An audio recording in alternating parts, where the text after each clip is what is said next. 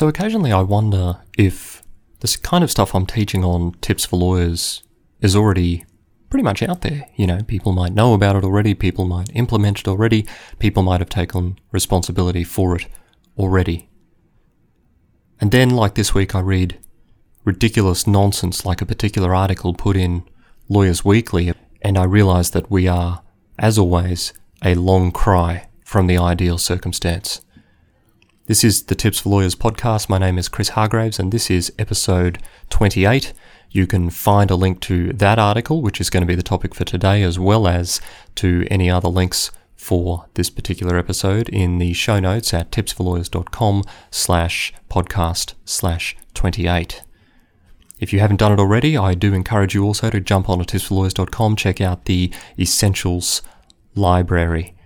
I've redesigned it as a course. It's looking pretty good. It's looking user friendly, and you can get some really good information. You can also get a nice précis through the many, many articles that are on Tips for Lawyers. So check that out. Tipsforlawyers.com. The homepage has all the information you'll need, and it is free, and you can sign up to it today. So, who bears the onus? That is the topic of discussion for today. I'm doing this on the fly in my lunch break because someone helpfully pointed me to the article and it kind of annoyed me, so I thought I'd swiftly record a podcast about it. Essentially, what the article was about was the result of a particular survey.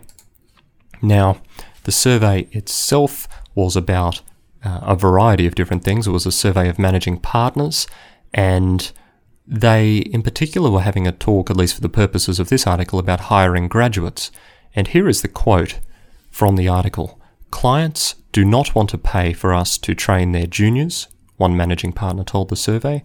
We think that the days of low partner utilization and large team leverage are under serious threat. So, here's another one from the same article. Valuable legal advice comes with experience. And the last one, interestingly enough, junior lawyers are going to need to develop a different set of skills from the past to find a new way of providing a new service to a law firm.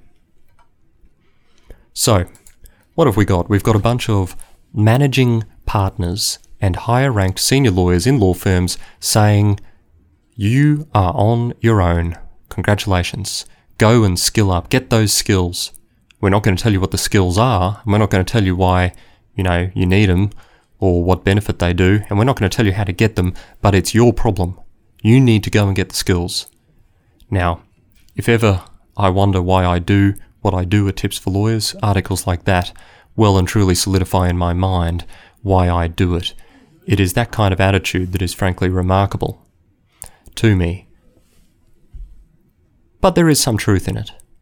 I am a big fan of taking responsibility for what happens, and you, if you are a law student, or for that matter a junior lawyer, cannot rest on your laurels. If you've ever looked at my About page at Tips for Lawyers, then you will see that I have focused on the question, what's next? Because that is what you should be asking. Your education does not end with your university degree.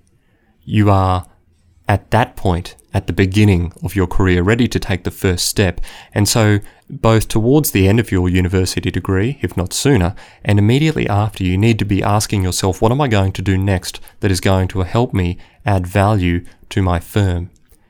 Now, clearly, the prevailing attitude of at least those managing partners who took part in the survey that I just quoted from have a view that you are on your own, and I'll come back to that in a minute. But the reality is this you may need to do things on your own. You may need to learn on your own. You may need to get books on your own, read, implement, and start doing things without the expectation that it is going to be delivered up to you.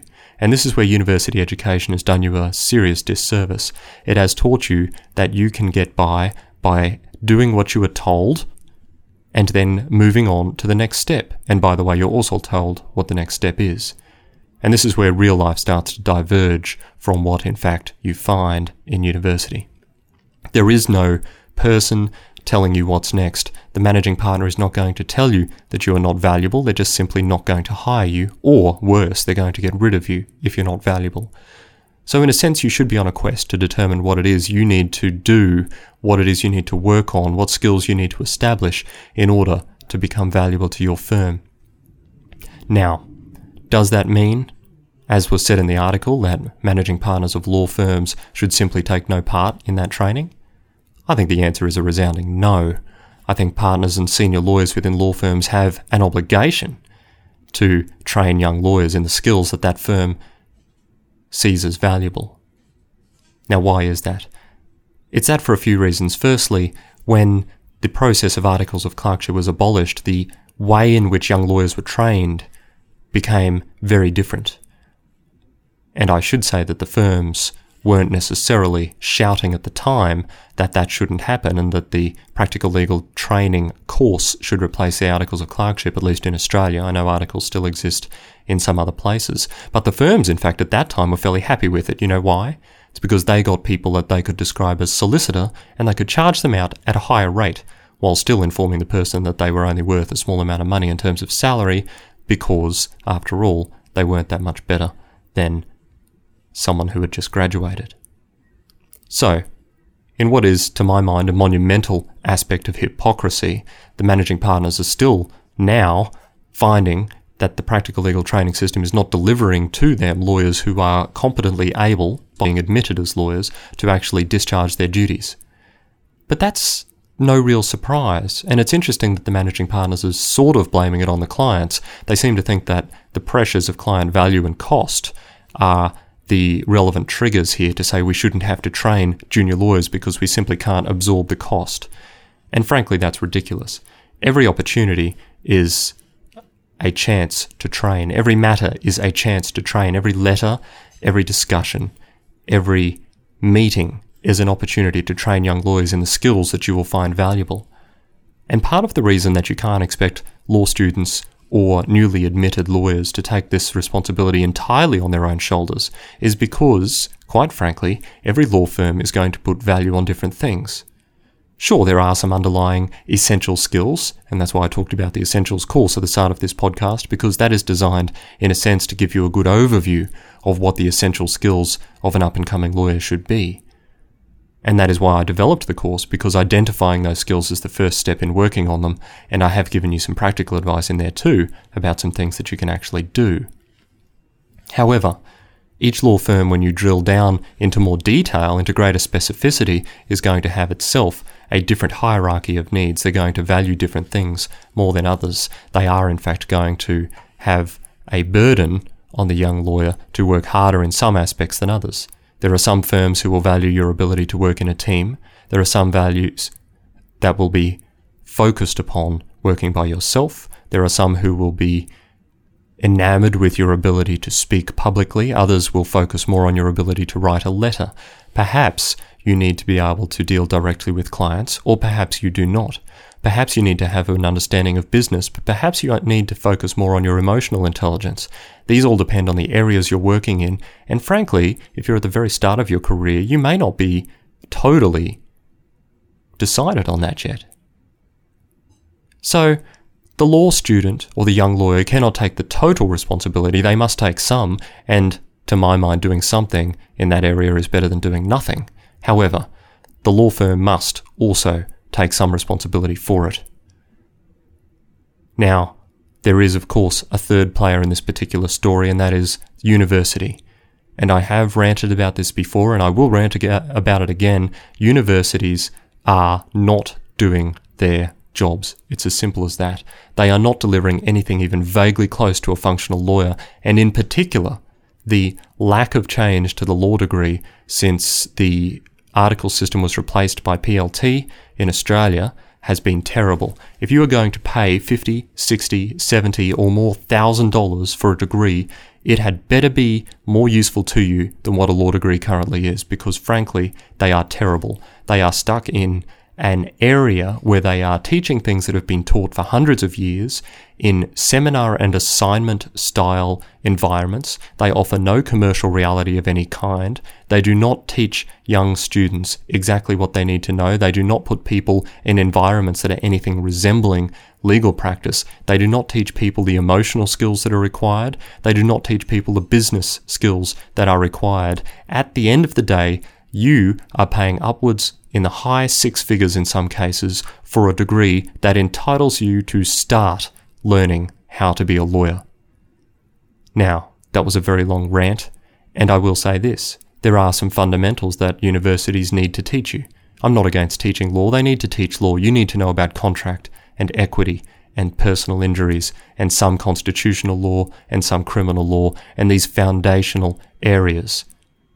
But for those of you who've been in practice for a few more years now, answer me this.